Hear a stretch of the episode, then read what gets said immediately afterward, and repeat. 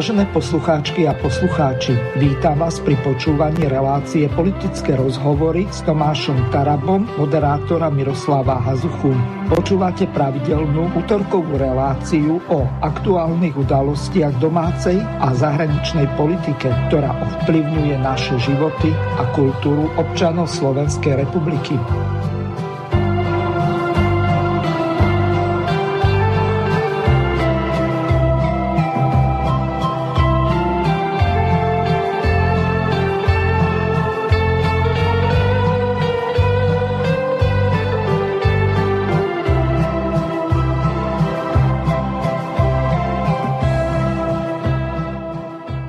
Vážení poslucháči, vítam vás pri počúvaní relácie politické rozhovory s Tomášom Tarabom. Vítam pána inžiniera magistra Tomáša Tarabu, ktorý je predsedom KDŽP a zároveň poslancom Národnej rady v tejto relácii. Zdravím vás, Tomáš. E, ďakujem za pozvanie. E, príjemný už, čo je to podvečer všetkým divákom. Uh-huh. Skôr poslucháčom, lebo nevysielame ešte s obrazom. No takže prejdeme rovno k tomu, ako sa vám teraz darí v poslednom čase v poslaneckých hlaviciach. Máte to tam divoké. V pondelok bolo, neviem, ani nie schváľovanie, ale skôr len predstavenie programového vyhlásenia vlády, tak skúste to na začiatok komentovať, aký dojem na to čo, e, aký dojem to na vás urobilo? A hlavne e, videli sme tam, že poslanci Smeru odišli, potom mali tlačovku, čiže e, celkom zaujímavé, dostaneme sa aj k tomu, ale najskôr vzhľadom k tomu, že ste inžinier ekonóm, tak sa budeme venovať ekonomickým veciam, takže ako to vnímate ako nový poslanec Národnej rady? V podstate Národná rada funguje v tom režime ako hneď po voľbách. Sme boli konfrontovaní s touto pandémiou, takže na dennej báze v skrátenom legislatívnom konaní sme nutení príjmať zákony, ktoré uľahčia svojím spôsobom ľuďom eh, boj eh, každodenný eh, vo svojich životoch s tým, čo predstavuje pre slovenskú ekonomiku, hospodárstvo, to, že ľudia musia byť doma, že firmy nemajú príjmy, že vláda zvolila taktiku, že treba separovať v podstate obyvateľstvo od akéhokoľvek ekonomického uh, ekonomického príjmu, činnosti a tak ďalej. No a uh, keďže zákony pre, predpokladajú, že sa musia plniť isté termíny, isté povinnosti, či už v daňovej, sociálnej, vodvodovej oblasti, tak jednoducho na každodennej báze musia ministri chodiť so zákonmi, aby sa tieto povinnosti buď posúvali alebo rušili. Dnes na hospodárskom výbore sme napríklad riešili, ako uchrániť firmy pred bankrotmi, pretože tu začína vznikať druhá, druhotná platobná neschopnosť. Takže to je tá pracovná časť, ktorá je v podstate už typická pre Národnú radu za uplynulý mesiac. No a do toho prišlo v pondelok programové vyhlásenie, ktoré predstavil uh, Igor Matovič. Myslím si, že bolo až také neštandardné a nešťastné, že prihovoril sa poslancom, predstavil programové vyhlásenie a v tom momente bola prerušená debata, nemohli sme na ňo reagovať Myslím si, že túto procedúru by e, koalícia mala ctiť, pretože vysloviť dôveru vláde to je jeden z takých akože najväčších atribútov demokracie, kedy sa máme baviť otvorene o programovom vyhlásení a to, čo spravili, e, ja nepovažujem za šťastné, pretože e, nemyslím si, že poslanci Smeru urobili dobre, že odišli z rokovania Národnej rady, pretože demokracia predpoklada, že sa vieme vypočuť, nemusíme so sebou súhlasiť, ale mali by sme sa vedieť vypočuť, preto ja som v Národnej rade zostal, premiéra som si vypočul, ale nie je veľmi dobré, že na jednej strane on im vyčíta, že odišli, ale na druhej strane oni prerušili potom debatu a my už sme na Igora Matoviča reagovať nemohli. E, pokračovať k tejto téme budeme zajtra, v stredu. Do obeda ešte schválime asi 8 legislatívnych návrhov, ktoré sme dnes prerokovávali vo výboroch No a potom po obede by sme sa mali vyjadriť tomu programovému vyhláseniu. Takže e, ten dokument, kto, neviem, či ste mali možnosť poslucháči ho čítať alebo nie. 121 strán, tých myslíte to programové vyhlásenie? Áno, áno, ale v podstate mám po, taký pocit a naozaj už dnes je to presvedčenie, že e, to netvoril nejaký kompaktný celok ľudí, pretože tam sú protichodné tvrdenia, názory. Dnes na hospodárskom výbore som napríklad poukázal na pasáž, kde v rozmedzi asi troch strán je uvedené. Poprvé, vláda chce zaviesť rovnú daň idete trošku ďalej a je tam napísané zvýšime podiel daní na spotrebe a majetku. Tak buď rovná daň, alebo ideme zvýšiť dane. Na to prišiel minister dopravy na hospodársky výbor a ten povedal, som za zníženie daní v cestovnom ruchu. Takže to máte zvýšenie daní, rovná daň, zníženie daní a to je v jednom jedinom dokumente. Takto by sme mohli ísť bod po bode a nemám žiadnu, ako by som povedal, mienku o, o programových vyhláseniach, pretože papier znesie všetko a sami už za tých 30 rokov demokracie vieme, že jedna vec je to, čo sa slúbuje vo voľbách, žiaľ, druhá vec je to, čo sa pretaví do programového vyhlásenia a tretia vec je, že čo sa reálne splní. Ale myslím si, že ak raz Igor Matovič povie a predstaví svoj hlavný princíp vládnutia, tým štýlom, že povie, budeme vám vždy hovoriť pravdu, tak potom predpokladám, že už aj v tom programovom vyhlásení by tá pravda mala byť úplne v popredí. A no, pýtam ja... sa, čo je pravdivé na tom, keď vlastne vy postavíte a predstavíte ľuďom programové vyhlásenie, s ktorým, keď ich konfrontujeme, a dneska sme konfrontovali ich na výboroch, zajtra teda v tom pléne Národnej rade to budeme už hovoriť otvorene, že jednoducho oni nám povedia, viete, ale keď ešte mesiac, dva mesiace toto bude trvať, tak ako to je, tak potom sa treba pripraviť na to, že všetky tieto veci, čo si tu hovoríme, budú úplne inak. Mm-hmm. A toto vyčítam tomu programu vyhláseniu, že úplne prvá kapitola mala obsahovať toto konštatovanie. Určite. Že, drahí občania, situácia je taká, že keď to bude dlho trvať, tento stav, aký je, a ja počiarkujem, my nie sme doma kvôli koronavírusu. My sme doma kvôli tomu, že vláda sa rozhodla, že máme byť doma. Podnikatelia nie sú zavretí preto, lebo koronavírus, ale vláda rozhodla, že musia byť zavretí. Takže vláda sa nevie do nekonečna z toho vyťahnuť a povedať, že to je koronavírus. To sú rozhodnutia vlády a môžeme od nich diskutovať, či sú moc prísne, či sú, či sú adekvátne, ale tieto rozhodnutia zo sebou nesú ekonomický dopad. A keď dnes už oni vedia, že tá situácia bude úplne iná a možno nebudú vedieť schopní naplniť to, čo tam konštatujú, tak uh, úplne neviem, že o čom sa vlastne máme baviť potom. Fajn, za úvodné slovo pripomeniem našim poslucháčom, že táto relácia je kontaktná. E-mailová adresa do štúdia je studio.bb.juh zavinať slobodnyvysielac.sk ešte raz studio.bb.juh závinať slobodnyvysielac.sk Samozrejme, pokiaľ ste na našej web stránke a počúvate Slobodný vysielač z nášho webu, tak môžete využiť zelené tlačítko na ľavej strane obrazovky vo forme obálky a položiť otázku do štúdia. Samozrejme, od začiatku je zapnutý telefón plus 421 910 473 440, ešte raz 0910 473 440 zo Slovenska. Takže e, môžete volať, pokiaľ e, využívate WhatsApp alebo Viber, tak je to spárované.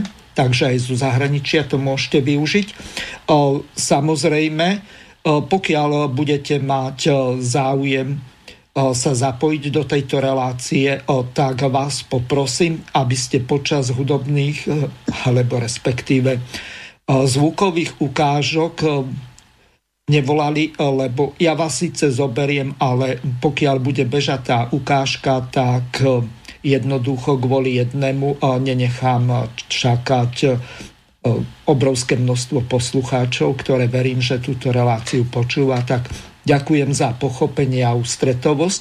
Teraz prejdeme k tomu, o čom sme hovorili s vami včera. Vy ste ma upozornili na jednu reláciu, kde ste boli hosťom. Bolo to na blogu teraz v sobotu. Ja som si z tej relácie urobil takú 5-minútovú ukážku, ktorú vám to znamená vám, váš, vážení poslucháči, prehrám, pokiaľ ste ju nevideli a potom to s Tomášom okomentujeme, potom sa dostaneme k tomu sporu medzi Sulíkom a Matovičom a budeme sa venovať uvoľňovaniu ekonomiky. Takže máš čo to nasledované. E, keď si porovnáš tie opatrenia v Európskej únii, keď si ich porovnáš s opatreniami v Rusku, v Číne, v Amerike a tak ďalej, aké sú tie najzasadnejšie rozdiely a kde sa to podľa teba darí zvládať e, čo možno najlepšie? Uh, tak ja si myslím, že na začiatku všetci podľahli také panike, pretože prichádzali tie obrazy z toho, ako v Číne jednoducho nejaký vírus všetkých likviduje. Potom samozrejme sme videli tie obrazy zo severu Talianska, ktoré vystrašili už potom všetkých. Uh, dneska situácia Situácia je však taká, to treba povedať otvorene, v, v rámci Nemecka bola urobená obrovská štúdia na univerzite v Bone, čo je akože jedna z takých eh, najrenomovanejších univerzit v krajine a po zrátaní úplne všetkých eh, predikcií vývoja koronavírusu došli k záveru, že úmrtnosť je 0,38%. Eh, pri chrípke sa mi zdá, že sa to pohybuje niekde okolo 0,2%, takže tá situácia je jednoducho úplne začína byť iná ako pôvodne pôvodne sa javilo byť. A práve preto aj Nemecko ohlasilo, že ide otvoriť e, v podstate školy pre, pre e, poprvé škôlky a prvé stupne škôl a najmä ide otvoriť malú obchodnú sieť do 800 m štvorcových predajnej plochy. To znamená, že my dnes cítime, že prichádza k uvoľňovaniu v podstate vo všetkých krajinách, ktoré nie sú tak výrazne zasiahnuté touto krízou. No a Slovensko, postoj Slovenska je proste taký, aký je, že vidíme, že na jednej strane Richard Sulik ako minister hospodárstva máva tlačov tlačovky, kde, kde hovorí, že treba, a on vlastne nerozumie, že prečo na Slovensku tieto opatrenia sú také prísne. Na druhej strane predseda vlády kritizuje jeho, že prečo chce také veľké uvoľňovanie, že treba ešte ďalej e, proste túto blokáciu držať. A tá tlačová konferencia, kde pán Matovič povedal, že veď v podstate málo obchodná sieť na Slovensku produkuje iba 2% HDP, to bol ako keby taký výsmech tým ľuďom, že veď vy nie ste dostatočne veľkí a nás v podstate toto teraz netrapí. Tak ja by som si s týmto odporúčaním e, proste veľmi nepomáhal, pretože malobchodná sieť na Slovensku zamestnáva okolo 220 tisíc ľudí. Keď si zoberiete, že 2 milióny 80 tisíc ľudí je celková práceschopná zamestnaná časť obyvateľstva, tak e, malobchodná sieť na Slovensku produkuje 10 zamestnanosti. E, veľká časť DPH pladie ide cez malobchodnú sieť, proste cez spotrebu. To znamená, to všetko sú toto obrovské výpadky, ktoré teraz pred nami sú bola urobená predikcia ministra financí tento týždeň, kde povedal, že nezamestnanosť na Slovensku vyletie o 10% a viac. Hospodárstvo sa prepadne do minus 8% a zrejme viac. No a to, čo bolo najhoršie, že myslím si dva dní dozadu zverejnila JP Morgan, to je jedna z takých najväčších amerických bank, vývoj predaja automobilov, ktorý jednoducho klesol na úroveň roku 1990 a viac, to znamená 90. roky. Je to prepad v desiatkách miliónoch No a keďže si pozrieme na to, že slovenská exportná sila pramení práve v automobilovom sektore, tak e, práve toto by nás malo teraz ako ťažiť. A e, KPMG, čo je taká v podstate analytická spoločnosť, jedna z najväčších, povedala, že až do konca tohoto roku sa nedá očakávať, že by prišlo ku e, zotaveniu automobilového priemyslu o viac ako 50%. To znamená, ak by sme to mali na slovenské pomery dať úplne v takých hrubých číslach, tak ak je, ak rátajú 50% prepad a máme tri automobilky, tak si obrátajme vlastne, dajme to na polovicu a to je ako keby by sme mali ísť na výkon 1,5 automobilky z tých troch. Takže práve preto je extrémne dôležité, aby obchodná sieť, podľa môjho názoru, ktorá plní nezastupiteľnú úlohu v obciach, v malých mestách, ktorá jednoducho nielen zamestnáva ľudí, ktorí nemôžu v tých lokalitách všade ísť robiť do Volkswagenu alebo do Peugeotu alebo do Kia alebo do iných veľkých, do iných veľkých e,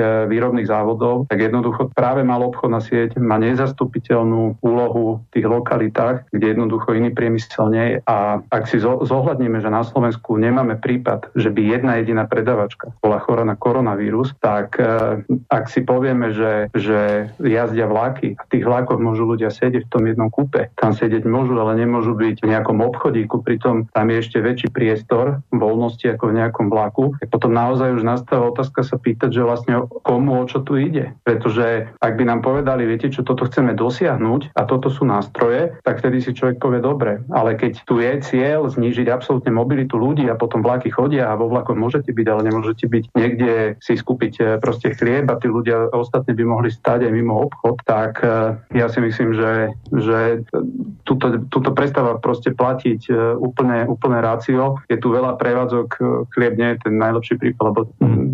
tieto obchody otvorené sú, ale je tu veľmi veľa prevádzok, ktoré jednoducho zavreté sú a nedáva to absolútne žiadnu logiku. Tomáš, no s tým súvisí, teraz... ja ti prepáč, ti do toho Takže to bola prvá ukážka a hneď v zápäti, skôr ako dám pánovi Tarabovi slovo, tak prehrám druhú ukážku, kde sa Richard Sulik pustil s Igorom Matovičom, to znamená minister hospodárstva s premiérom. Takto vyzerá kríza v Taliansku. Teraz vám ukážem, ako vyzerá kríza na Slovensku. Tá vyzerá takto. My bojujeme proti jednej čiare, ktorá leží na zemi. Toto je ten svetý boj proti kríze. Toto je jeden veľký hriech, ktorý páchame najmä na malých podnikateľov. Malý obchodík s domácimi potrebami nesmie mať ani za ten svet otvorené. Tesco môže predávať domácich potrieb tých istých, koľko chce. My naháňame zisky veľkým zahraničným reťazcom. Aj za cenu, že 10 tisíce malých obchodíkov pôjde do krachu. Bohužiaľ Richard Sulík, eh, keď mu nevidie dohoda v tej rodine, tak ide na ulicu a ako keby manželka prišla za vami, že chce mať eh, nové rúžové topánky od Gucciho a vy jej poviete, že nemôžeme si to dovoliť. A potom manželka vybehne na ulicu a vykrikuje, on mi nechce kúpiť tie rúžové topánky od Gucciho. Bohužiaľ, toto zažívam posledné dni od Richarda Sulika. Úprimne mrzí ma to. A pevne verím, že sa to zmení, lebo SAS by sa mohla poučiť z toho správania, ako sa správala pred 8 rokmi počas radičovej vlády. A k čomu to viedlo? Tak e, Tomáš, ideme to teraz zokomentovať, lebo ja skutočne nechápem, kvôli čomu sa oni takto do seba púšťajú, to ako keby bežala ešte predvolebná kampaň a oni si dokazovali. Ja neviem, e, mne to prípada tak, ako na tejto národnej či e, nacionalistickej scéne, že každý chce byť e, kohutom, ktorý hlasnejšie kikirika na svojom smetisku, ale oni sú v koalícii, oni sa musia dohodnúť, oni nemôžu mať tlačovky jeden tam, druhý onám a každý si bude hovoriť svoje. Veď e, tam musí byť aj buď nejaká hierarchia, alebo dohoda nejakým konsenzom, tak to sa nedá vládnuť. Váš názor? Mm, pozrite, ja naozaj, keď počujeme pána Sulíka, tak máme pocit, že on je ako keby v tejto, v tejto agende e, nie len, šéf opozície, ktorý kritizuje vládu, ale to, čo je na tomto schizofrenické, že on v tej vláde sedí a on si zvolá tlačovú konferenciu, kde otvorene hovorí, že táto vláda likviduje slovenský maloobchod a slovenských ľudí. 200 tisíc ľudí, ešte raz opakujeme, zamestnaných v slovenskom maloobchode. A on je minister hospodárstva, takže tu vznikajú len dve otázky. Poprvé, prečo v tej vláde je, keď sa na to teda takto konštatuje, že táto vláda likviduje maloobchod. No a po druhé, ja sa pýtam, a to sa pýtam na každom jednom uh, priestore, kde som konfrontovaný s koaličnými uh, politikmi, kto na Slovensku rozhodol, že koronavírus má prednosť ako ochorenie pred liečbou iných chorôb, ktoré tiež ohrozujú život. Pozrite, dnes kvôli koronavírusu sú oddialené napríklad onkologické operácie na Slovensku, ktoré oni nazvali teda, že nie akutné, ale koľko 10 tisícov prípadov ročne onkologických ochorení rôznych nádorov na Slovensku vzniká. A dnes títo ľudia sú ohrozovaní na živote, lebo týždeň, dva týždne, možno mesiac, dva mesiace sa nedostanú na operáciu, čo pri onkologických ochoreniach nikto vám nedá ruku do ohňa, že sa vám to nevie rapidne zhoršiť a podobne. Kto rozhodol, že život týchto ľudí nemá tú istú hodnotu ako nejakú, nejaká pomyselná e, e, hrozba zo strany koronavírusu.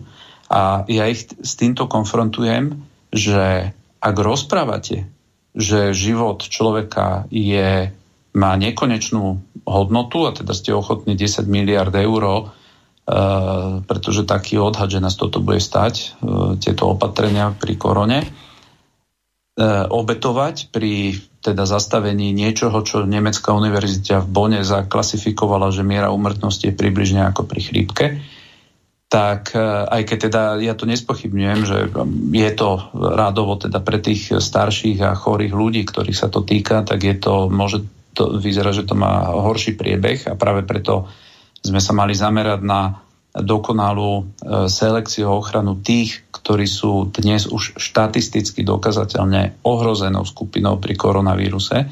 Tých sme mali chrániť, ale to vidíme, že na Slovensku sa nedieje, pretože tí ohrození dôchodcovia, veď predsa oni majú od e, rána do 12. otvorené obchodné domy, tí dôchodcovia sa môžu voziť vlakmi, tí dôchodcovia proste môžu chodiť normálne a sú pritom tí, ktorí by mali byť chránení, mali by byť v špeciálnom režime, že povedzme štát by im nosil nákupy, im by nosil proste ich potreby, ktoré, ktoré potrebujú.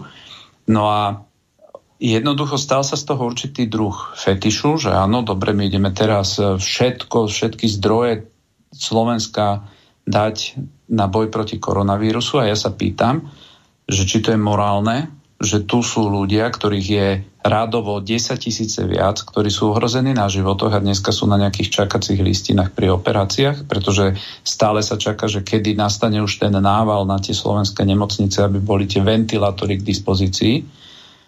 No a druhá vec, ktorá je, že jednoducho, keď sme e, politici, tak my sme dostali od ľudí mandát príjmať rozhodnutia.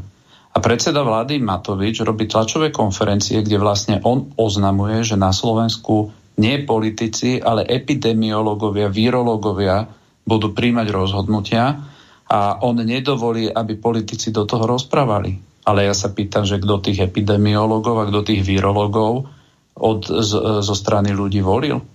Aký oni majú mandát na to, aby oni rozhodovali o tom, v akej podobe sa slovenské hospodárstvo bude nachádzať o mesiac, o dva. Ja sa pýtam, že kde končí teda tá ich zodpovednosť, že či oni budú aj zodpovední za to, aby slovenský národ e, mal chlieb, pretože to vedie do týchto, do týchto absurdít. Celá tá štátna pomoc, ktorá je orientovaná pre slovenský podnikateľský sektor, gro tejto pomoci pozostáva z poskytovania bankových úverov. A to, to, je, to je neodpustiteľné že slovenskí podnikatelia, ktorí mali v dobrom stave firmy, vláda rozhodla, že od zajtra nemôžete príjmať, obrazne hej, v marci rozhodli, od zajtra nebudete príjmať žiadnych zákazníkov, zakazujeme vám vyvíjať akúkoľvek podnikateľskú činnosť. A teraz Richard Sulik sa minulý týždeň postavil na tej veľkej tlačovke, kde 20 krát povedal slovo pomoc, ideme pomôcť, ideme pomôcť, až mi to pripadalo, keď sme počúvali v 68. aká pomoc ide z vojsk Varšavskej zmluvy. A tá pomoc spočíva, že komerčné banky idú poskytnúť komerčné úvery slovenským podnikateľom, ktorí majú kvôli vláde výpadok príjmov.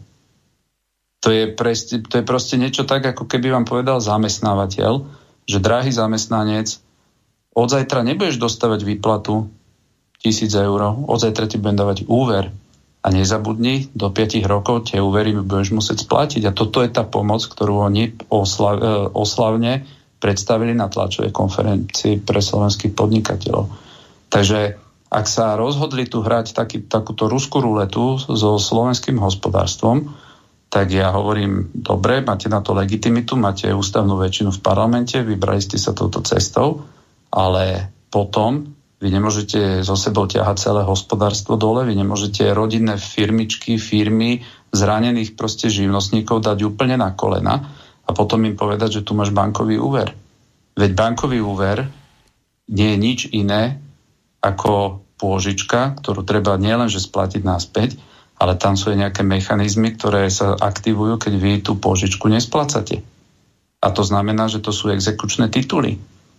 Veď tak, ako si idete do banky zobrať hypotéku na byt a po troch mesiacoch omeškania platby môže banka ten byt e, skonfiškovať a cez exekúciu predať na trhu, tak toto sa môže diať masovo so slovenskými firmami, ktoré kvôli vláde prišli o príjmy a dnes miesto vykrytia príjmov, že by im dal niekto proste porovnal príjmy, aké mal minulý rok s rovnakým obdobím tohto roka a ten rozdiel im uhradil normálne ako dar, tak oni im dajú požičku, ale to je úplne iná kategória. A oni hovoria, veď ten úrok bude veľmi nízky, ale to nejde o to, aký bude veľký úrok. Tam ide o to, že ten úver treba splatiť.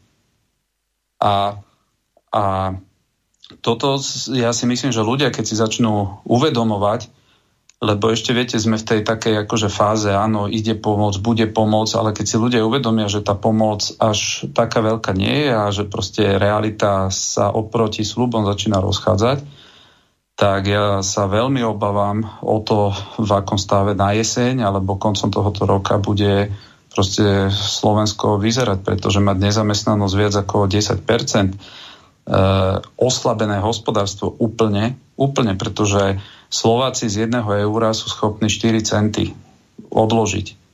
Proste zadlženosť slovenských domácností je eh, dnes vyššia ako gréckých domácností.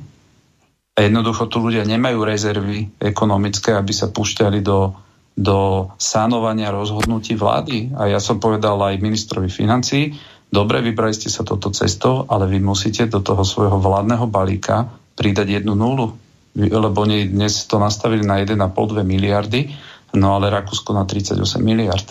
Takže to je, viete, proste všetko má svoju cenu a preto ja sa pýtam, to nie je, že ja, ja hazardujem s ľudským životom alebo si ho nevažím úplne, ale práve preto hovorím, treba chrániť chorých, treba chrániť dôchodcov, a práceschopné obyvateľstvo. Veď to sú štatistiky. Minister zdravotníctva povedal, 50% ľudí, čo dostane koronavírus, ani nevedelo, že to malo.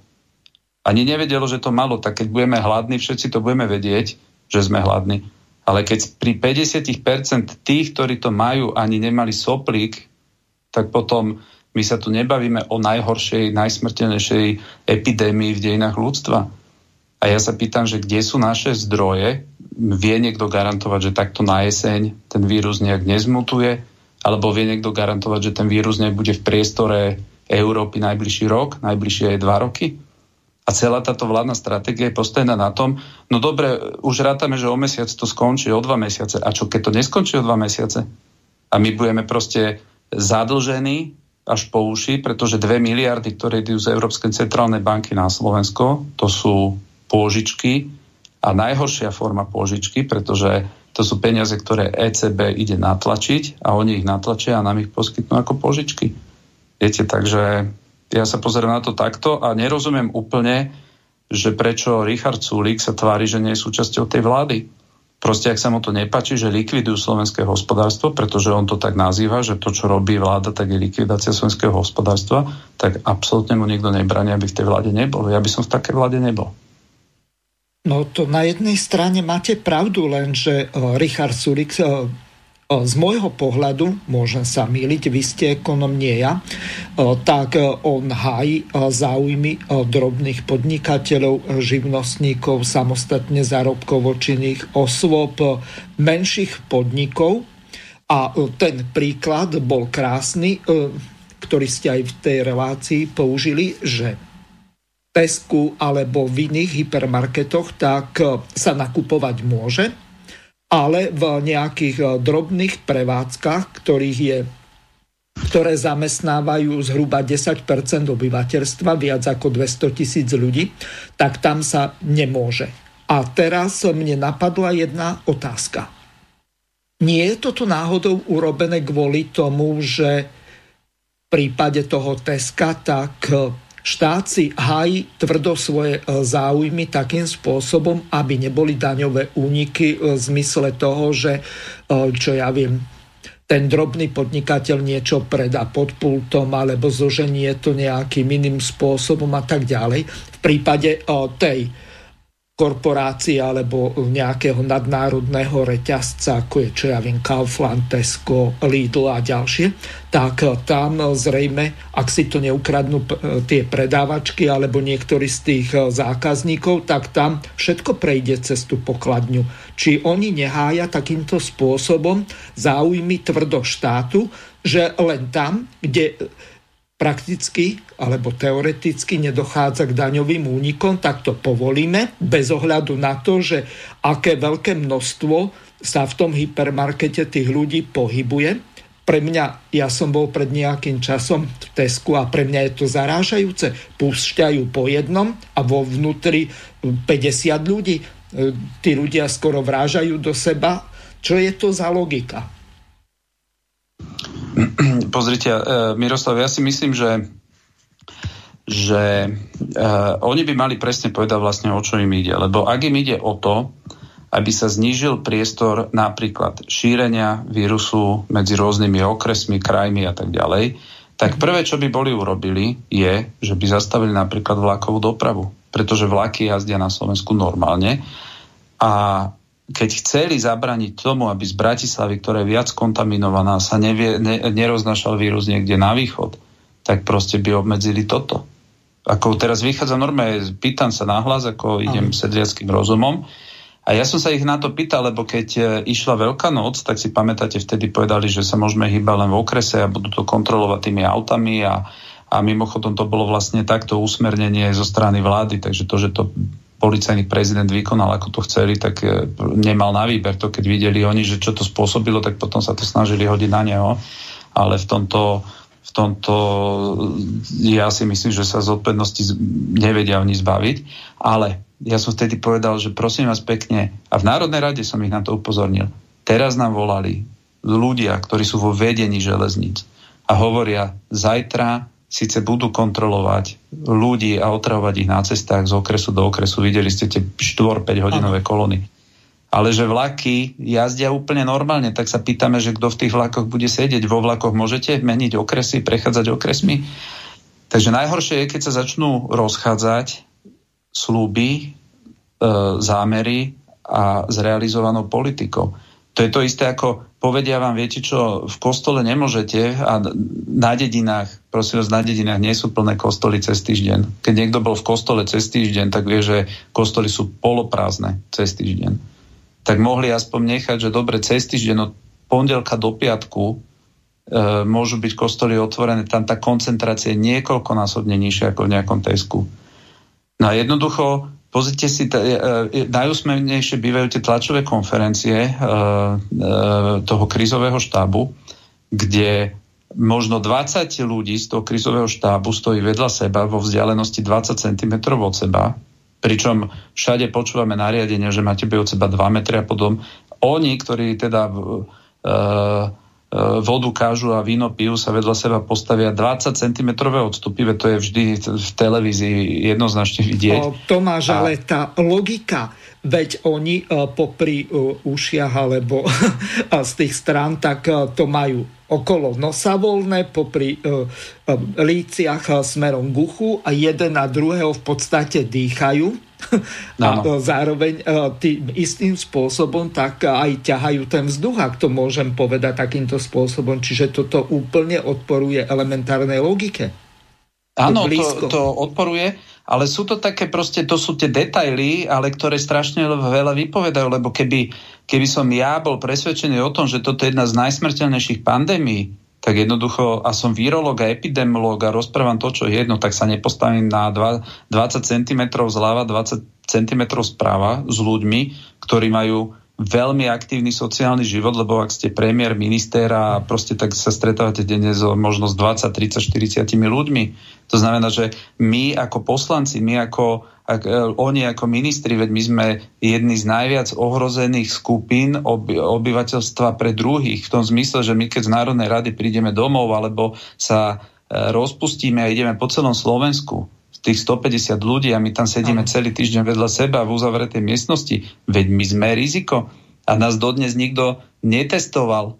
Tak ja sa pýtam, že, že na čo sa tu hráme, keď nás 150 ľudí, ktorí, ktorí tam denne sedíme v papierových rúškach, nikto netestuje potom odídeme do, medzi svoje domácnosti a ja si myslím, že nás, viete, prečo netestujú? Lebo sa boja, že niekto z nás to tam bude mať a budú musieť dať do karantény celý parlament. A to je jediný, lebo ja nemám iné vysvetlenie, prečo nás netestujú. To, že ráno nám tam niekto merá teplotu, tak to je jedna vec. A najmä keď ideme z tých garáží podchladený prídete, tak vždy nám to namerá ráno 34,9. Keby sme boli akože už v stave takej akože začiatočnej smrti. Takže a a preto ja sa pýtam, že akú má toto stratégiu, pretože je jednoznačné, že my, ako a to, to sú slova ekonomov, ktorí sú na ich strane, a môžem citovať Ivana Mikloša a podobne, ktorí hovoria, že jednoducho Slovensko v tejto podobe nedokáže fungovať dlhšie ako 3 mesiace. Takže my sa úplne vybijeme ekonomickými zdrojmi, pýtam, má to, má to ďaleko siahle dopady na zdravie obyvateľstva, pretože ho, hovorím, ľudia, ktorí získali choroby, napríklad preto, že niekde je nejaká chemická tovareň, niekde v, je zamorené údole, niekde sú špinavé vody, niekde sa veľa hnojilo a nie je zdravá pôda a ľudia tam žijú a dostanú z toho onkologické ochorenie, tak moja verejná výzva vždy na koaličných politikov je, že tak keď, ste, keď sa tvárite pri koronavíruse, že nech to stojí, čo to stojí, ale život je prvotriedný, tak ja sa potom pýtam, tak potom netreba zavrieť tie chemické fabriky všelijaké, ktoré spôsobujú rakovinu? Tí ľudia si nezaslúžia tiež? Aby boli, nech to stojí, čo to stojí, chránení? Viete, a mňa, mňa, mne, mne vadí táto dvojtvárnosť. Proste, ak jedno tvrdíme, tak proste to úplne pre, u, začneme to dosahovať vo všetkých oblastiach alebo potom netvrdíme to, čo tvrdíme a povedzme ľuďom, že viete čo, ide nám tu o niečo iné. No a ten dopad pre slovenské e, hospodárstvo e, proste bude ten, že firmy a podniky, ktoré na tom boli ešte pred dvomi mesiacmi excelentne, tak dneska sú ekonomicky podvyživené. Miesto reálnej pomoci dostávajú ponuky úverov, čo považujem asi asi za takú pomoc, ako keď alkoholikovi, ktorý začína mať delirium, tak miesto toho, aby ste, aby ste e, mu boli oporou, tak mu nalejete ešte ďalší posledný no, klin pohár. sa klinom vyráža podľa ľudovej hlúposti, nemudrosti. Tak, tak.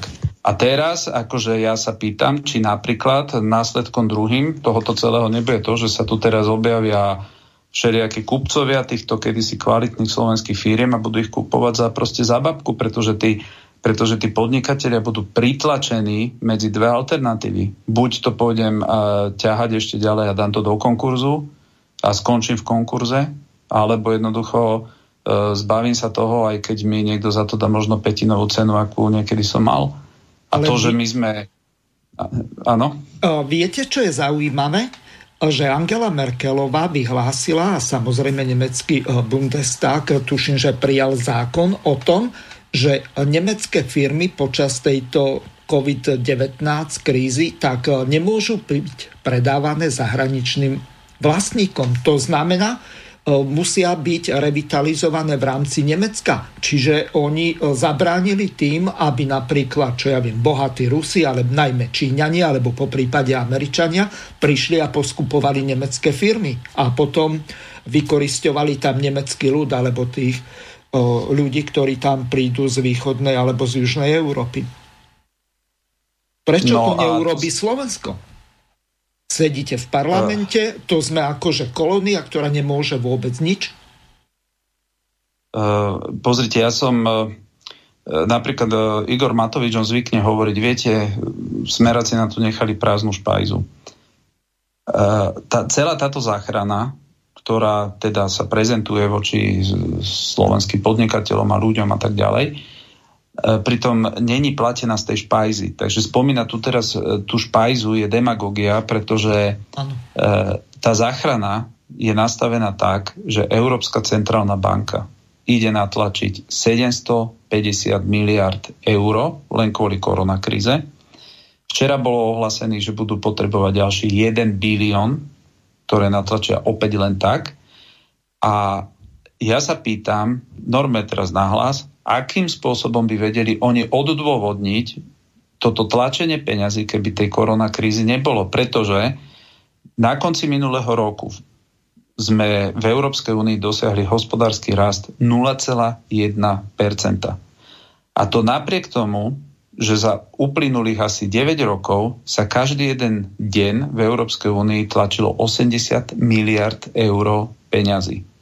Takže my sme, myslím si, že kto má sedliacký rozum, tak vie, že bohatstvo sa netlačí na, tlačiarni, na tlačiarni. Bohatstvo sa vytvára činnosťou rúk a hlavy a mozgu, mm-hmm. proste nejakým kreatívnym, tvorivým procesom a oni sa rozhodli do nekonečna tlačiť peniaze. A teraz to, čo je na tom, tá čerešnička na torte, jednoznačným výťazom tejto krízy sú komerčné banky.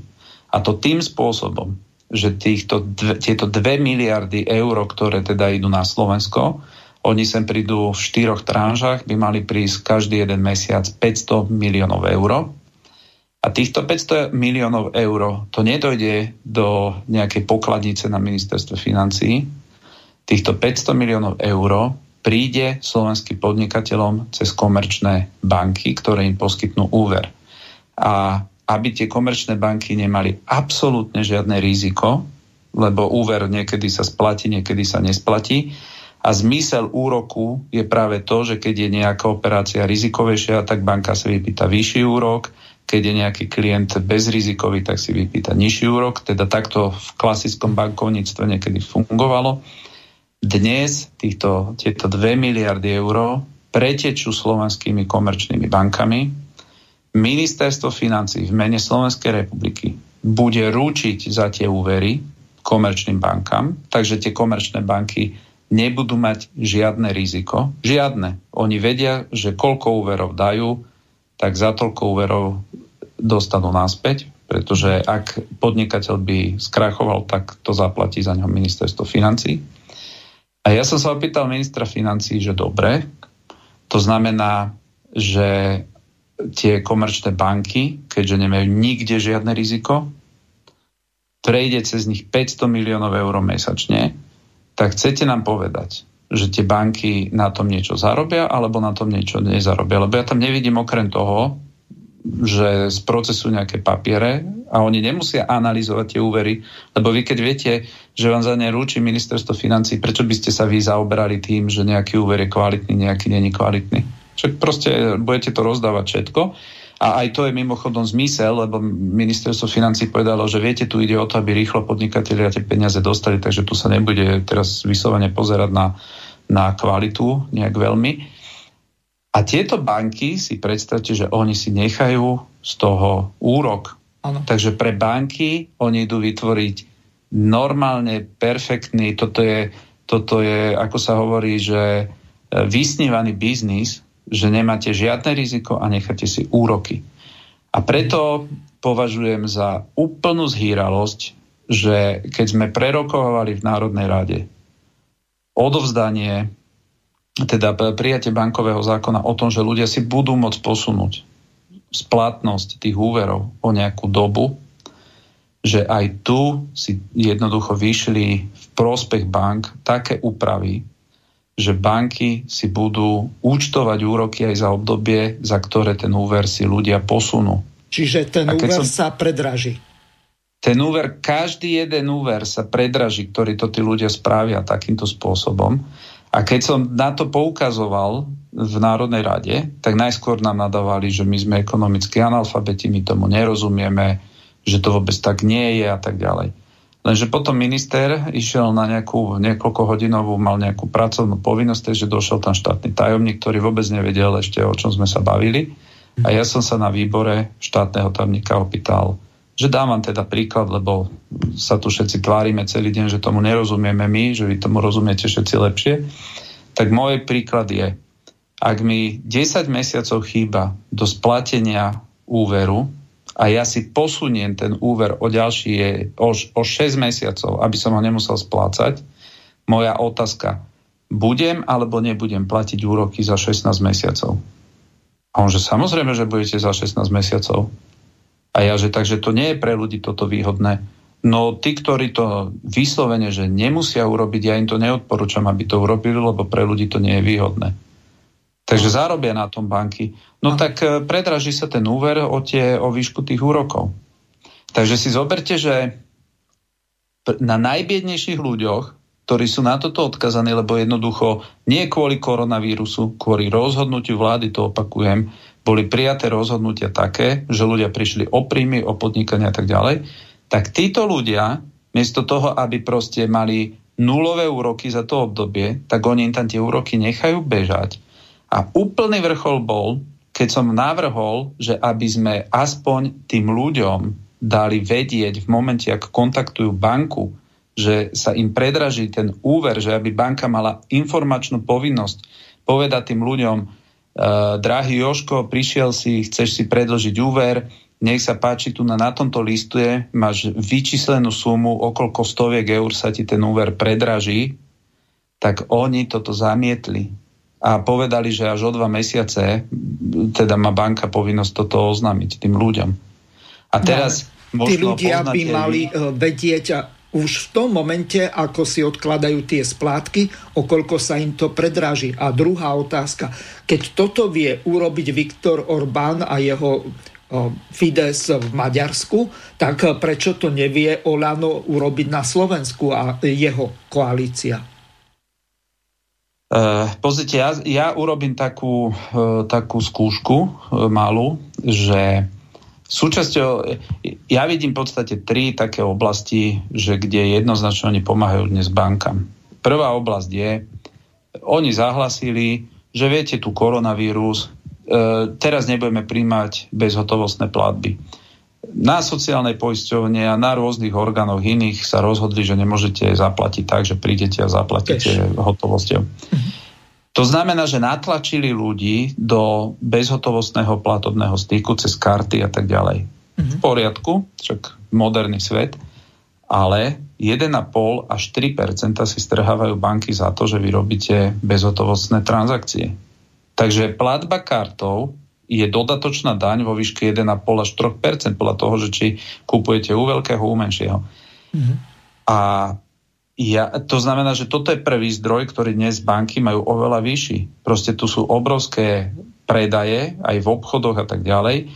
Bol som v, v DMK, eh, v tej eh, v, predajni a tam normálne pri kase je preškrknutá akože hotovosť. Tak preto som povedal, že keď táto korona kríza skončí, že my prídeme s ústavným zákonom, kde zakotvíme právo na hotovosť v ústave. To by bolo a budeme super. vtedy sled... No a budeme sledovať, že kto sa k tomu ako postaví. A keď tí politici sú obyčajní pandrláci nejaký, nejakého bankového sektora, tak sa jednoznačne postavia proti tejto iniciatíve. No a vtedy v tom, uvidíme... V tom prípade a... asi bude riešenie vyvolať e, celoslovenské referendum o e, zavedení E, toho vášho návrhu. To znamená, že sa nezruší hotovosť, ale bude to súčasťou ústavy? Bolo by to riešenie také, keď e, vidíme, že oni majú ústavnú väčšinu a e, oni si odhlasujú, čo chcú. Takže za týchto okolností iná možnosť nie je, pretože vy, to znamená LSNS a tie ostatné 4 strany plus smer máte dohromady 55 mandátov. Vy e, nepresadíte ústavný zákon, ak oni nebudú chcieť. Alebo aspoň polovica z nich. Uh, áno, ale pre objektivitu uh, musím povedať, že ja som to už tam otvoril v Národnej rade a minister, spravodliv, uh, minister sociálnych vecí Krajňák uh, mi povedal, že on že on je na mojej strane v tomto, že on to podporí. Že on je teda, že on, on to vidí rovnako. Takže ja sa teda verejne, on to povedal pred kamerou v Národnej rade, to je dohľadateľné, mm. uh, takže ja sa tohoto teda vychádzam, že je to slovo chlapa, takže je dobre. Uh, predpokladám, že teda sme rodina za to by hlasovalo, za tento ústavný. A potom e, klub LSNS za to bude do, do nohy hlasovať. Verím, že klub Smeru by tiež za to mal hlasovať. No a potom budeme teda sledovať, že aké budú argumenty tých, ktorí nájdu akýkoľvek dôvod, prečo nie, lebo a keď akože by to nešlo, ja som ochotný tomuto venovať časť akože e, svojho politického života a vysvetľovať to ľuďom, že prečo je dôležité toto zakomponovať, pretože ja si myslím, že Rakúšania to, napríklad majú. Nerad vám skáčem do reči. Uh, Rakúšania to Rakúšania to presadzovali a jeden, ja tiež som tvrdil všade, že to majú a jeden Aha. pán mi povedal, že, že v poslednom hlasovaní to neprešlo. Aha. Oni majú tiež školy hlasovania a vraj to úplne posledné e, hlasovanie, že nebolo dostatok hlasov na to, alebo že už to tam proste neposunuli. Toto si musím overiť, lebo ja som to povedal v jednej relácii, že Rakúšania to majú a potom ma viacerí Aha. opravovali, že, že to neprešlo už, e, akože prešlo to všetkými hlasovaniami, ale v tom poslednom, už tom definitívnom, ako my Aha. máme v parlamente tri hlasovania, že tam to neprešlo. A proste ľudia si musia uvedomiť, že, že v momente, ak vás natlačia iba do, do bezhotovostného styku, platby kartami, proste vy predstavte byť slobodný človek, každý vie, čo kupujete, každý vie, čo čítate. To každý je jedna vie... vec, ale môžu vám uvor, uvor, robia z niekoho personu non grata, zmrazia mu účty a ten človek sa stáva bezdomovcom, lebo príde obyť, nebude mať čo jesť a tak ďalej. Čiže toto je... E, no to je druhý, to, to je druhý rozmer, áno, že proste niekomu sa znelúbite a ten niekto sa rozhodne, že prestanete existovať a a jednoducho nebudete mať ani proste právnu sílu sa brániť, ani nič. A tretí rozmer jednoducho je, že ja nevidím žiaden dôvod, prečo z peňazí, ktoré si ľudia zarobia, ktoré dostanú na výplatnú pásku, ktoré sú zdanené, potom idú niekam na nákup a z toho nákupu niekto zoberie 1,5%, že to je dodatočná da- ďalšia daň. A ľudia o tom ani nevedia, že toto sa deje. Takže ja toto nevidím absolútny dôvod a štvrtý dôvod, ktorý je, že jednoducho mena je jedným e, proste z vlastnosti štátu, zvrchovanosti. A ako si dovolí nejaký obchodník, nejaká DMK preškrknúť hotovosť len tak a ona nepríjma hotovosť. Tak akože to práve preto to beriem, že dobre, udialo sa to, je to dobré si všimnúť, nezabudnúť na to a ja všade hovorím, my, my, ja, teda ja v tomto budem veľmi aktívny, ja s tým prídem, budem hľadať preto spojencov a vôbec akože mi nezáleží, že to musí byť spojené s mojim menom, nech si to zoberie kdokoľvek, aj sme rodina, mne to je jedno, ale proste ten zákon treba prijať a keď nie, tak ja si myslím, že to je jeden z tých motivov, že pre ktoré proste sa treba robiť osvetu medzi ľuďmi a nech to vyústi aj do referenda v istej fáze. Áno, pripomeniem našim poslucháčom číslo do štúdia plus 421 910 473 440 alebo 0910 473 440 e-mailová adresa studio.bb.juh zavinať slobodnyvysielac.sk Tomáš, ja tento váš návrh beriem úplne vážne a ak bude treba, tak stály výbor referenca touto problematikou bude zaoberať a bude to otázka jedna z prvých, ktoré budú v najbližšom referende. Teraz prejdeme k tomu, čo je dôležité. V úvode relácie sme sa tomu trochu venovali. Po tom Matovičovom zvláštnom predstavení toho programového vyhlásenia vlády, tak Robert Fico sa stiahol s poslancami a potom mal pred Národnou radou tlačovú konferenciu, tak si úvodnú časť toho vypočujeme a potom to komentujete. Ďakujem pekne. Dámy a páni, dovolte mi, aby som eh, v mene celého klubu strany Smer sociálna demokracia vyjadril stanovisko k vyhláseniu vlády, ktoré dnes prezentoval Igor Matovič a ktoré bolo včera schválené vo vláde Slovenskej republiky. Začnem trošku netradične a dám takú informáciu z kuchyne. Viacerí poslanci vládnej koalície nám potvrdili, že Igor Matovič ich osobne požiadal o to, aby dnes po jeho vystúpení nebola možnosť reagovať v podobe vystúpení za kluby alebo podobe individuálnych vystúpení, lebo sa na to emocionálne necítil. Neviem to teraz charakterizovať, ale pravdepodobne sa bál, že by sa znovu rozplakal. My takéto detinské správanie nerešpektujeme a myslíme si, že spôsob, akým predložili vyhlásenie vlády do parlamentu je nehodné, pretože je to významný dokument, ktorý umožňuje vláde 4 roky fungovať, a kde opozícia mala mať právo okamžite reagovať, ale dnes už plač je typickou pracovnou metódou Igora Matoviča, tak chápeme, že koaličných poslancov, aby od procedúru, ktorá dnes znemožnila takýto postup. Možno nám postavíte otázku, prečo sme odišli z rokovania Národnej rady, keď Igor Matovič toto vyhlásenie predkladal. Ak ste počúvali jeho obsah, tak e, nebol o ničom inom, iba útokoch na smer. Nič nepovedal, nič nevysvetlil. A dámy a páni, prepáčte, ale ak si prečítate prvú stranu vyhlásenia vlády, tak sú tam e, veci, ktoré nemôžeme akceptovať, nemôžeme ich prijať a nemôžeme v žiadnom prípade prijať takúto formu diskusie v Národnej rade. V úvode tohto vyhlásenia sa totiž hovorí, že sme zneužívali orgány činné trestnom konaní na prenasledovanie nevinných ľudí alebo nepohodlných ľudí. Ak má Igor Matovič na mysli sám seba, alebo je daňový podvodník, ak má na mysli Andrea Kisku, ktorý je daňový volebný pozemkový podvodník a ďalší, tak potom my sme spokojní, ak títo ľudia mali problém so zákonom. Ale odmietam obraz, že orgány činné trestnom konaní tu robili persekúciu na ľuďoch. Odmietam obraz, že namiesto spravovania verejných vecí sa tu len kradlo, pretože sa pýtam Igora Matoviča a ďalších, nám tá povie za posledné roky akýkoľvek škandál, ktorý je spojený so stranou Smer, sociálna demokracia, takýto škandál v žiadnom prípade nenájde. My sme boli pripravení od včera. Ja som včera telefonoval s veľkou časťou poslaneckého klubu a priznám, že mnohí boli okamžite pripravení vystúpiť a zaujať postoj k materiálu, ktorý dnes označujú predstavitelia vládnej koalície so slovičkami naj, naj, naj, naj. Samozrejme, každá líška si svoj chvost chváli, ja tomu rozumiem, my budeme vecne na tento materiál reagovať v stredu, keď nám dajú možnosť. Dúfam, že vôbec bude nejaká rozprava, lebo ako na to pozeráme, tak by boli najradšie, keby žiadna rozprava ani neexistovala. Dovolte mi pár poznámok na úvod a potom, eh, ak by mali moji kolegovia niektorí aj možno snahu to doplniť, len to privítam. Znovu zopakujem. Smer sociálna demokracia chce byť konštruktívnou ľavicovou opozíciou. Všade tam, kde vidíme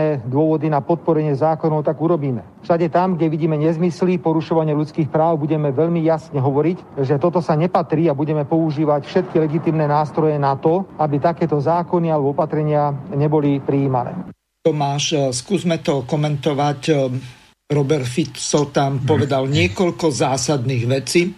S niektorými kategoricky nesúhlasím. Napríklad to, že Smer je ľavicová strana. Vy máte druhú školu politológiu vyštudovanú. Čo vy vôbec pod ľavicou, aj keď toto nie je vzdelávanie dospelých, na takúto tému vás niekedy pozriem v dohľadnej dobe.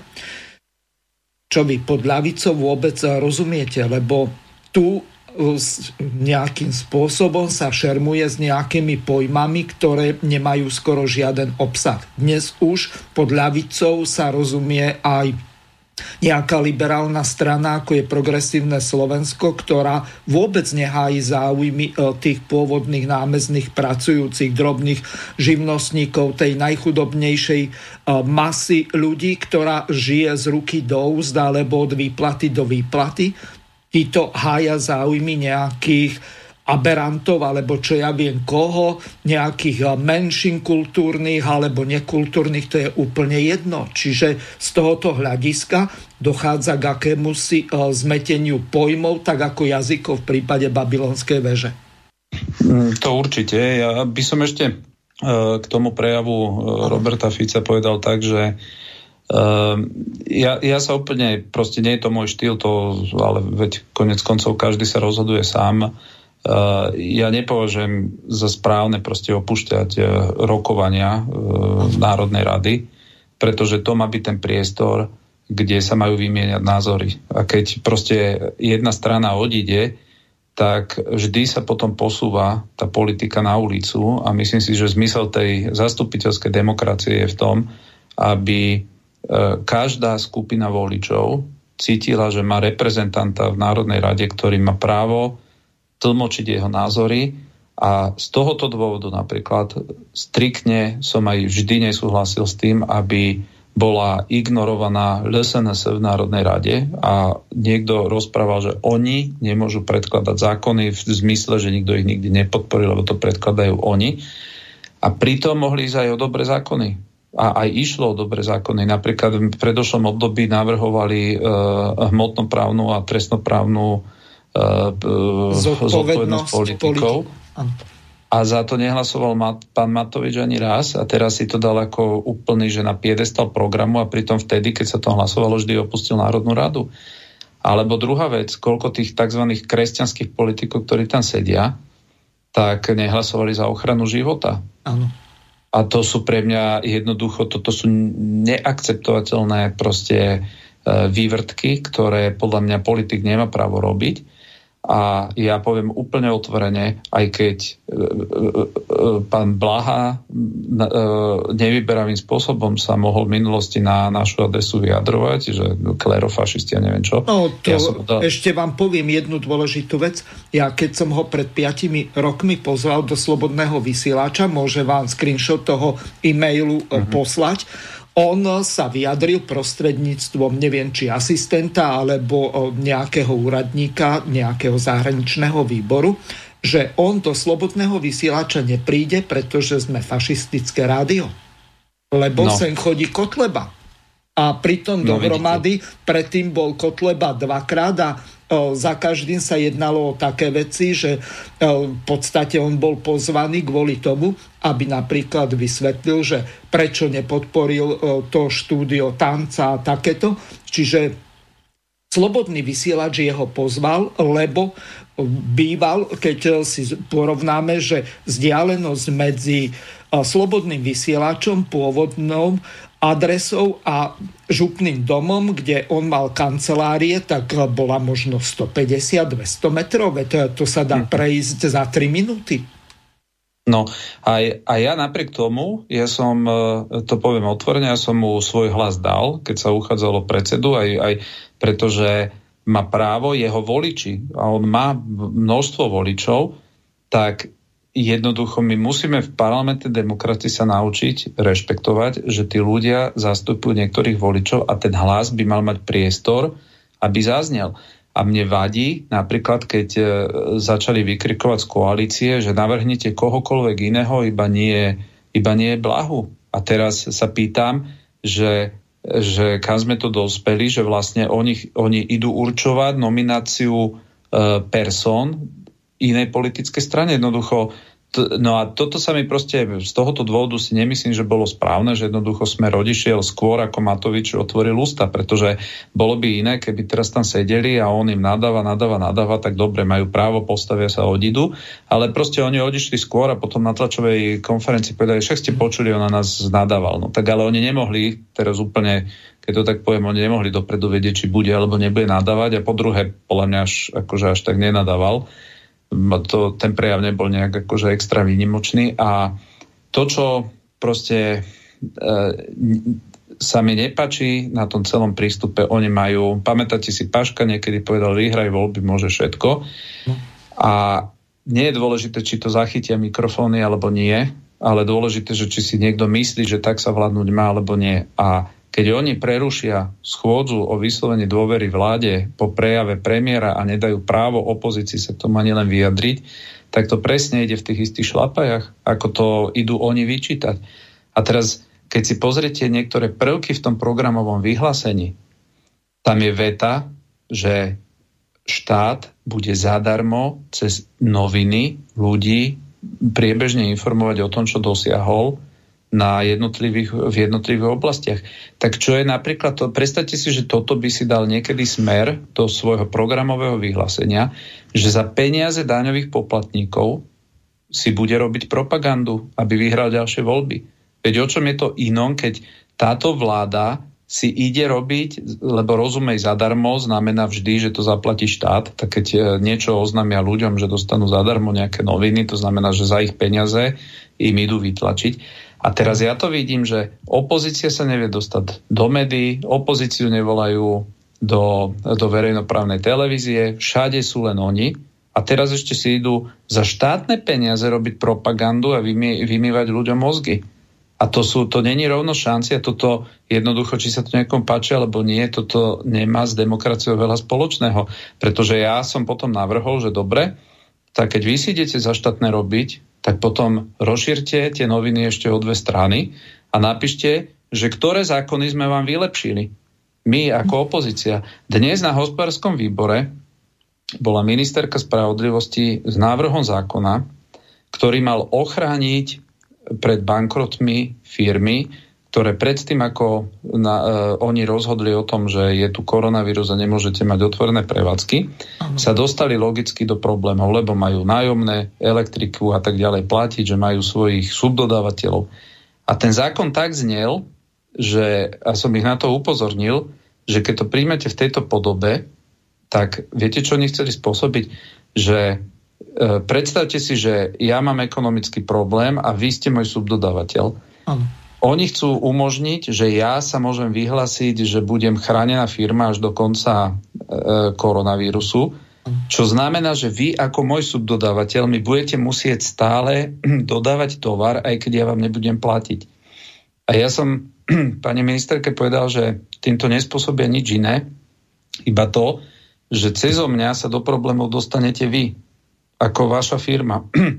tak sme si to Čiže prešli. do, druhej, do druhotno platobnej ano. neschopnosti sa dostane ten Presne dodávateľ. Áno. Presne tak, lebo, lebo on bude mať povinnosť dodávať a ich to ani nenapadlo. A tak potom uznala, sme to tam akože prešli, našli sme riešenia a upravili to. A ten zákon teraz bude akože v pohode, pretože už je to upravené tak, že ak ja odoberiem počas toho môjho akože postavenia špeciálneho od vás tovar a ja vám už ani v tom období za ten tovar nezaplatím, tak jednoducho vy máte automaticky právo prerušiť dodávky akýchkoľvek ďalších tovarov. To znamená, že sa tam pri prvom náznaku už zruší ten špeciálny status tej, tej, toho odberateľa a tým pádom budete vlastne, nevtiahne to automaticky tých dodávateľov do druhotnej platobnej neschopnosti.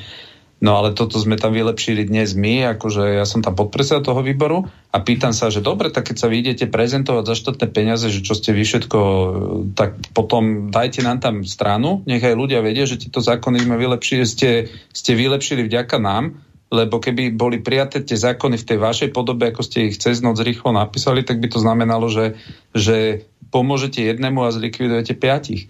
Hej.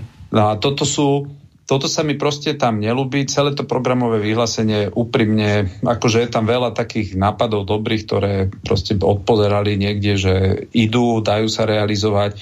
Na papieri to znie dobre, ale ale odporuje si jedno prehlásenie s druhým.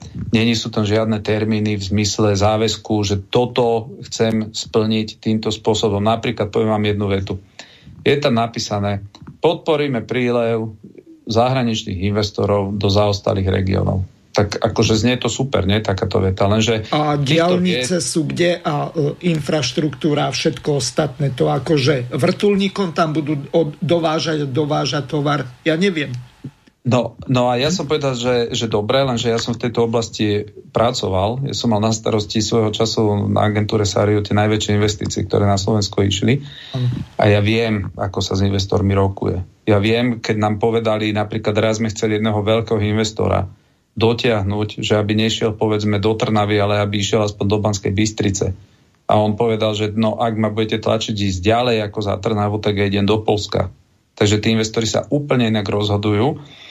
A dal som im pár takýchto príkladov dnes a opýtal som sa, dobre, tak máte to tu napísané, tak mi povedzte, ako to chcete dosiahnuť. Povedzte mi opatrenia, ako chcete vy dosiahnuť, že ten investor pôjde niekde do lokality, kde žije polovica Rómov, druhá, polovice, e, e, druhá polovica sú starší ľudia, tak povedzte na rovinu, to, tieto zákony chceme príjmať, takéto opatrenie, takéto, takéto rozhodnutia a tak ďalej. A oni, a oni, viete, čo mi na to povedali, že no viete, ale to budeme rádi, keď budeme už v tejto fáze, že sa budeme zamýšľať nad tým, že aký investorka môže ísť. Lebo keď toto bude trvať ešte dva mesiace, tak my, my žiadnych investorov ani nebudeme reálne riešiť, veď akože treba riešiť úplne niečo iné. Viete, to, nad týmto sa teraz ani nezaobereme. Tak takto vyzerá to programové vyhlásenie. Takže keď ideme úplne do detailov, ja odporúčam ľuďom, normálne si to otvorte, má to 120 strán a nájdite tam veci, že príjmeme toto, toto, toto. Najlepšia časť podľa mňa je, e, čo pripravil minister Krajňák ohľadom sociálnych vecí.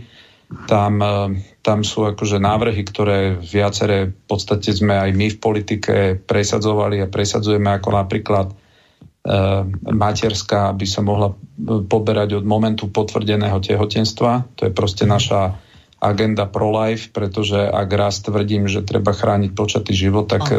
predovšetkým tá matka má cítiť, že, že štát sa už na to počaté dieťa pozerá ako na dieťa, ktoré ktoré Bude občanom treba tejto republiky a začne sa aj tak k nemu správať. Presne tak, presne tak. A tá matka, keď pocíti, že od prvého momentu cíti, že, že jednoducho štát e, podporuje to dieťa aj ekonomicky, tak proste aj veľa tých proste zlých rozhodnutí o, e, proste bude uchránených, že tie deti nebudú proste zabíjane a takže toto je tam potom napríklad e, nápad, ktorý sme pretlačali, že chceme odmeniť rodičov, ktorí vychovali svoje deti a popri tom, že poberajú dôchodok, chceme zaviesť, a to sme presadzovali, ja som rád, že to tam minister Krajňák dal, aby tie deti mali právo, povedzme, každý jeden mesiac, teraz poviem príklad, predstavte si, že svojim rodičom niekto, každé dieťa dá po 100 eur mesačne a tých 100 eur pre dôchodcov, pre ich rodičov nebude žiaden zdaniteľný príjem, to je na jednej strane, ale na druhej strane pre tie deti by to bola daňovo odpočítateľná položka, že o to sa zniží proste daň. A týmto chceme proste spôsobiť aj to, aby, aby ten štát nebol teraz úplne všeobjímajúci, ktorý nahradí rodiny a nahradí všetko a proste a je jedno, či máte psa alebo dieťa. Proste takto príde k tomu, že tí rodičia na starých kolenách budú cítiť, že áno, vychovala som jedno, dve, tri, štyri deti, to je jedno. Tá pomoc, ktorá sa mi dostáva v rámci rodiny, je niekým zohľadnená. Takže, takže tam sú, akože v tejto oblasti sú rozumné návrhy, sú relatívne aj jasne definovateľné, ale to ostatné, čo tam je, tak to sú, ja vážne pochybujem o tom, že či že či niekto tam sedel nad tým. Nie som právnik, nie som právnik, ale keď som si pozrel časť o práve, kde spomínajú nejaké inštitúcii amerického práva, že čo funguje v americkom právnom systéme a že zvážia, či to zavedú k nám, Veď to každý vie, kto študuje, už myslím, že to aj na gymnáziách učia. Jasne. Na Slovensku je kontinentálne právo, my sme súčasťou kontinentálneho právneho systému. My máme Amerike, rímsky e, právny systém a Američania majú anglosaský, ktorý je diametrálne odlišný. Presne tak. No, Presne tak, to je zvykové právo, ano. preto v Amerike počujete rozsudky, že bol odsudený na 180 rokov. A Áno, na základe ste... nejakého precedensu, tu e, Presne každý tak. rozsudok teraz... je iný. A ako sa Presne. súdca vyspí, alebo koľko mu advokát druhej strany potlačí. No ale e, to je zbytočné o tom hovoriť. No, Mám tu pripravené... A oni to tam majú, oni to tam majú, že že oni to nechcú sklbiť, no tak proste to sú, to sú veci, alebo potom si zoberte a to ma úplne akože, akože to, to ma vyrušilo teda mm. riadne. Dobre, dali tam, že, lebo nadpisy boli všade v, tele, v novinách, chcú zaviesť detektor lží. Na, ja osobne si myslím, že niekomu tam vadí, že tam je, neviem, e, policajný prezident, aký je, tak voči jeho osobe a, a predstaviteľom policajného zboru chcú zaviesť detektor lží. A ja sa teraz pýtam, že taká prečo nie rovno aj na ministrov detektor lži. Však tí ministri rozhodujú, oni majú miliardové rozpočty pod sebou. A, a oni teda nemusia ísť na detektor lži? Ako, aká je v tom logika? priamo ja u roz... premiéra ten detektor lži namontovať a každé ráno nech tam Matovič a každý večer chodí. A chceme vidieť výsledky. A, ale viete, to, to potom ako si povedzme, že dobre, tak ide tu niekto riadiť cez detektor lži krajinu, tak ale potom sa pýtam, prečo, prečo policajný prezident áno a prečo minister nie. Aký, aký je medzi tým rozdiel? Že ten minister sa, ja si myslím, že dnes ovplyvne nejaký tender na ministerstve jednoduchšie pre ministra ako pre e, policajného šéfa a proste úplne manipulovať nejaké vyšetrovanie, veď, e, veď to je trojstupňové, máte tam prokuratúru, súdy, policie a tak ďalej, akože to riziko na tej jednej strane je podľa mňa o niečo menšie ako u, u ľudí, ktorí ktorých nikto nevolil, pretože máte ministrov, ktorí ne, neboli ani zvolení do parlamentu. Proste to je, to je vymenovávaná funkcia. A jednoducho... Ano. No a Takže to sú takéto veci, že hneď z toho svieti, že tam ide o niečo iné, aj keď sa to schováva pod proste pod, e, pod nejaký iný proste taký šlachetnejší akože znejúci úmysel a preto ja si myslím, že tá debata zajtra, ak ju dovolia, čo teda s Ficom súhlasím, mala že to je otázne, že ona by mala byť, podľa mňa to bude, to bude tvrdá výmena názorov, lebo, lebo je ten dokument je extrémne urobený povrchne a skôr si myslím, že sa zamerali na to, aby bol objemný, lebo aj to bol ten hlavný dôvod, že všimnite si, toto je najhrubší, pro, najhrubšie programové vyhlásenie, aké doteraz bolo predstavené. Tak to, to bol hlavný odkaz, ale, ale keď, keď si to rozdrobíte na drobné, tak tam sa veľmi nie ničoho chytiť. Jeden poslucháč ma upozornil na jednu veľmi zaujímavú reláciu a dobre, že ste e, spomenuli Milana Krajniaka, posledného kryžiaka, ktorý v jednej televíznej relácii asi v roku 2017 povedal toto. Vnímate aj tento celospoločenský dopad na to, že jednoducho ako sa mení politická diskusia, ak budeme chcieť všetkých zavrieť do basy bez dôkazov a tak ďalej, neposúvame tie hranice toho, čo je ešte prípustné čoraz ďalej?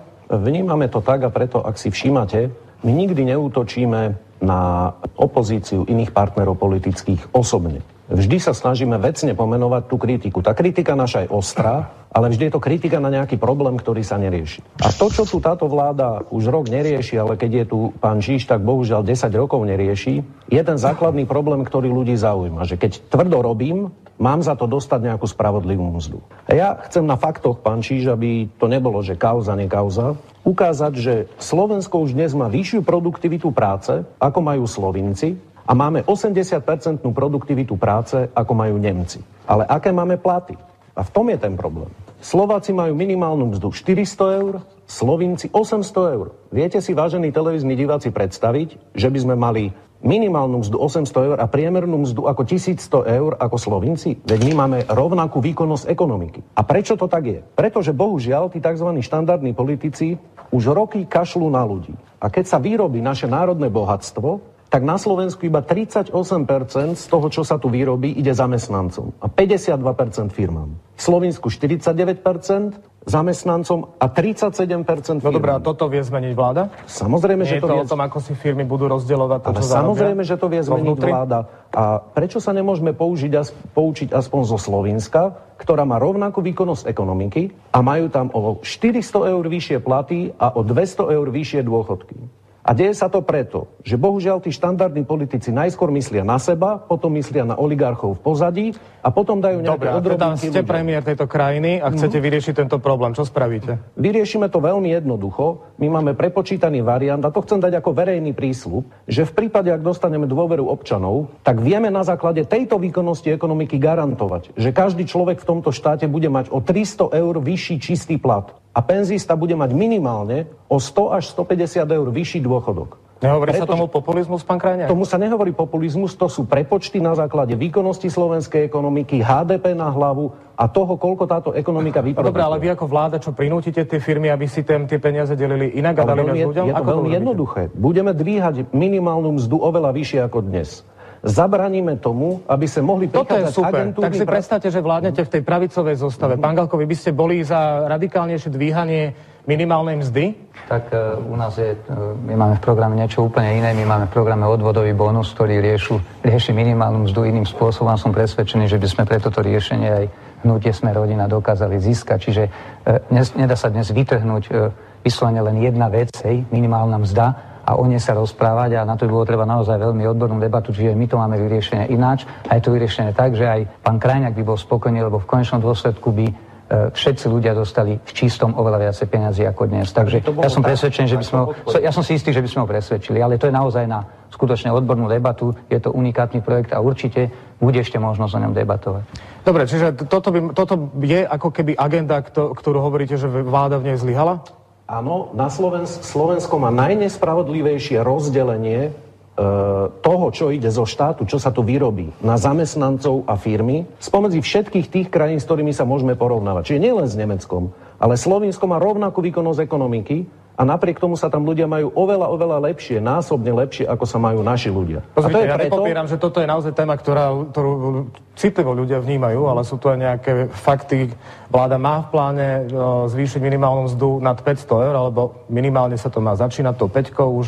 A bude to už roky. iba o 300 eur nižšie ako v Slovensku. Druhá vec je, že je prirodzený tlak momentálne na rast platov, pretože sme na hranici toho, kto je zamestnateľný na Slovensku, takže o, je bitka o ľudí, tí ľudia si môžu čoraz väčšie platy vypýtať, už sme to teraz videli aj, aj v Žilinskej Ky, že ľudia sa hm. jednoducho začínajú naozaj no, pýtať a pýtať si viac. Hej?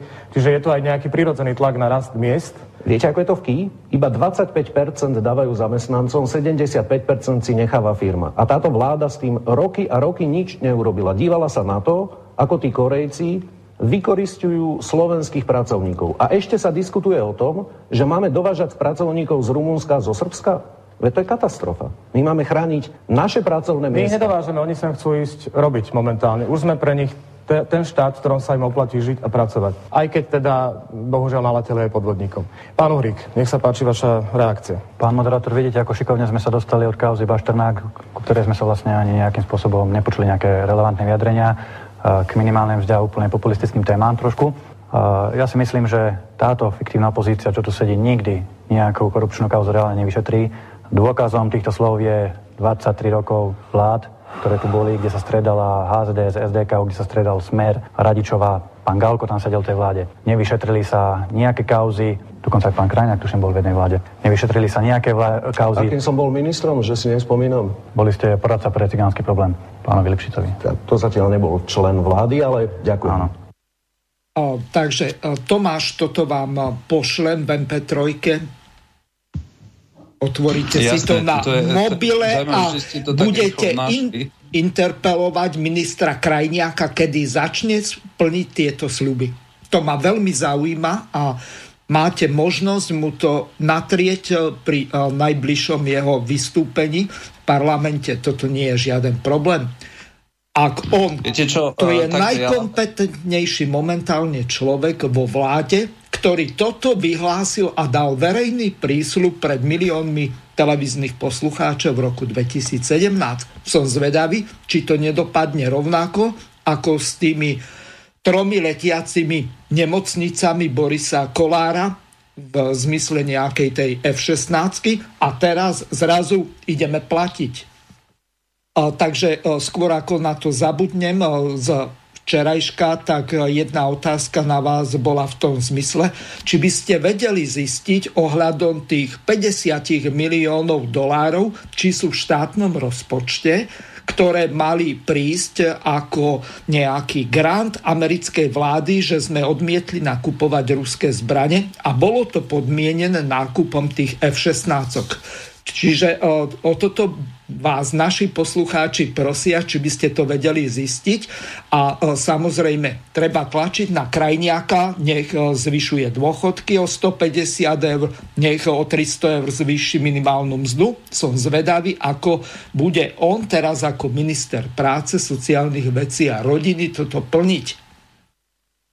Uh, viete čo, ja uh, predsa len uh, tým, že ste to pustili, tak sa tak trošku tam uh, si dovolím jednu vec upraviť. Uh, keď začnete ľuďom dávať zlé čísla, a teda neviem, odkiaľ ich on zobral s touto produktivitou práce, tak potom dopadnete presne takto, ako... ako On tam mal grafy, ja ma môžem aj to video, kadiaľ som to Hej. prekonvertoval, poslať, pretože on tam hovoril o konkrétnych číslach. Produktivita nie je 80%, respektíve v roku 2017 bola 80%, ale až 83,2 a Slovinci mali o 1,5% nižšiu produktivitu práce ako Slováci pričom referenčný bod 100% je Spolková republika Nemecko.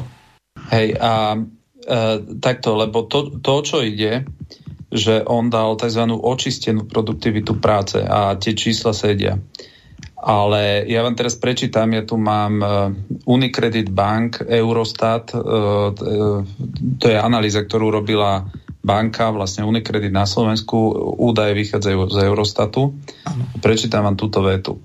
Produktivita práce sa naprieč krajinami Európskej únie značne líši. Podotýkam to z roku 2018, to znamená jeden rok potom, ako to povedal krajine. Kým v Bulharsku dosahuje len niečo malo cez 2000 eur na mesiac, v priemere v Európskej únie necelých 5000 eur, v Írsku až takmer 10 tisíc eur. Už na prvý pohľad je tak zrejme, že mzda, ktorá by zodpovedala priemerným nákladom práce v Európskej únie, je približne 3000 eur, by v Bulharsku nedávala absolútne žiaden ekonomický zmysel. podobne ani na Slovensku či Česku, kde produktivita práce dosahuje 2500 eur na mesiac a je polovičná oproti priemeru Európskej únie. Takže tá oficiálna produktivita práce, pokiaľ e, ju neočistujete a, a nehráte sa s grafmi, tak na Slovensku je produktivita práce oproti priemeru Európskej únie 55%. Takže to, toto je z roku 2018 ale áno, povedal to, to je, ďakujem, ďakujem, e, s tým sa dá teda veľmi, môžem to aj použiť v programovom vyhlásení zajtra v tej debate, takže toto, toto, za toto vám Pošle ďakujem. vám to e-mailom. Je to a podľa mňa je úplne relatívne, veď on si za tými číslami stojí. Uh, a proste budeme sa pýtať, že kedy to tak bude, lebo viete, na Slovensku tam zdá je aj preto žiaľ tak nízka, pretože my máme jednu z najvyšších odvodových záťažení ceny práce mm. nielen v Európskej únie, ale na svete. Proste to, že na Slovensku 34% musí podnikateľ nad to dávať, ešte e, proste má odvodové zaťaženie a k tomu ešte je odvodové zam, zaťaženie zamestnanca, tak e, to, sú, to sú tak obrovské čísla, že, že dnes každý jeden podnikateľ dvojnásobne po tejto kríze dvojnásobne bude zvažovať, že či do pracovného pomeru niekoho zoberie alebo nie. Takže e, otázka, čo sa týka tohoto grantu, spolu sme včera telefonovali o tom, ja som si to pozeral, lebo priznám sa, že som to neevidoval, lebo nebola to úplne moja parketa. A áno, ten, ten grant znie tak, že v Slovensku bolo vyčlenených 50 e, miliónov, a bolo to dané v balíku e, celkovo o približne 190 miliónov e, dolárov. Bolo rozdelené medzi rôzne krajiny, bolo to Albánsko, proste krajiny Balkánu a tak ďalej, ktoré tým, že príjmu tento grant, tak sa navždy vlastne záväzujú, že nebudú nakupovať novú ruskú techniku. Uh, takže toto sú tie parametre grantu v prípade, v prípade tejto, po, nazveme to pomoci. To znamená, že Uh, ona zrejme bola daná v nejakom súbehu s tým, ako sme nakupovali ešte tie americké vrtulníky. O, takto Takže ešte to, to, to, som si spomenul na jednu veľmi dôležitú vec zo včerajšej relácie. Vedeli by ste vy zistiť buď priamo interpeláciou ministra financií, že koľko skutočne bolo zaplatené za tie F-16, lebo tu sú dohady 500 miliónov, 900 miliónov na tvrdí už miliarda. Koľko je reálne zaplatené, lebo e, poslucháči si myslia, že nadklame. Dá sa určite, to objektívne na... zistiť? Uh-huh. Určite, my sa na to určite budeme pýtať, veď pozrite, oni tie práve tým, že oni dávajú do eteru rôzne čísla, tak práve preto je úplne legitimné sa opýtať, že kde je pravda. Lebo buď Naď si vymýšľa, aby to už dal do roviny, že už sa to neoplatí otvárať ako tému, že odstúpiť od tej zmluvy. A práve preto ja si myslím, že, že e, pri prvej príležitosti norme v rámci interpelácie, mimochodom, viete, každý týždeň vo štvrtok by malo byť interpelovanie ministrov. Asi všimnite, že, že ešte ani raz toto nebolo. A už, už je mesiac, čo zasadáme. Vždy vo štvrtok to proste ako program neprejde a e, my túto možnosť nemáme, takže mne sa to zatiaľ nepáči. Takto, ako... vy môžete aj písomne interpelovať ministra, on je vám povinný do 30 dní na tú interpeláciu písomne odpísať. Jasné, ale pozrite, veď ja sa ho to normálne opýtam, e, ako tam bude, pretože, uh-huh. pretože aj zajtra rokujeme o dvoch zákonoch, ktoré on predkladá takže môžu mi povedať, že není, tá otázka není k téme, hej, takže e, si budem musieť ako, ako, ale viem to, viem to, ja to radšej by som urobil norme na kameru, aby Aha. odpovedal, pretože to divakom dá viac, ako keď budeme čakať na nejaký list a viete tam... A pritom dojde, to že... nebude vybavovať on, ale nejaký buď štátny tajomník, alebo ešte nižší úradník. Áno, a, a tam vyčiernia všetko a povedia, že vlastne nám to ani nemôžu povedať. Ale takto, keď to povie na kamery, dá sa to konfrontovať s tým, čo tvrdia jeho kolegovia. Takže... Tomáš, e, poprosím vás rozlúčiť sa s poslucháčmi, máme poslednú minútu. E, ďakujem veľmi pekne, bola to prvá relácia, tak e, verím, že si nájde svoju priazeň a, a som poctený, že môžem mať možnosť takto prostredníctvom slobodného vysielača sa prihovárať aj vašim poslucháčom. O, tak ďakujem. sa teším do budúcna. Ďakujem vám veľmi pekne. Čo som vám slúbil, to vám pošlem. Pozdravujem našich poslucháčov. Lúčim sa s nimi.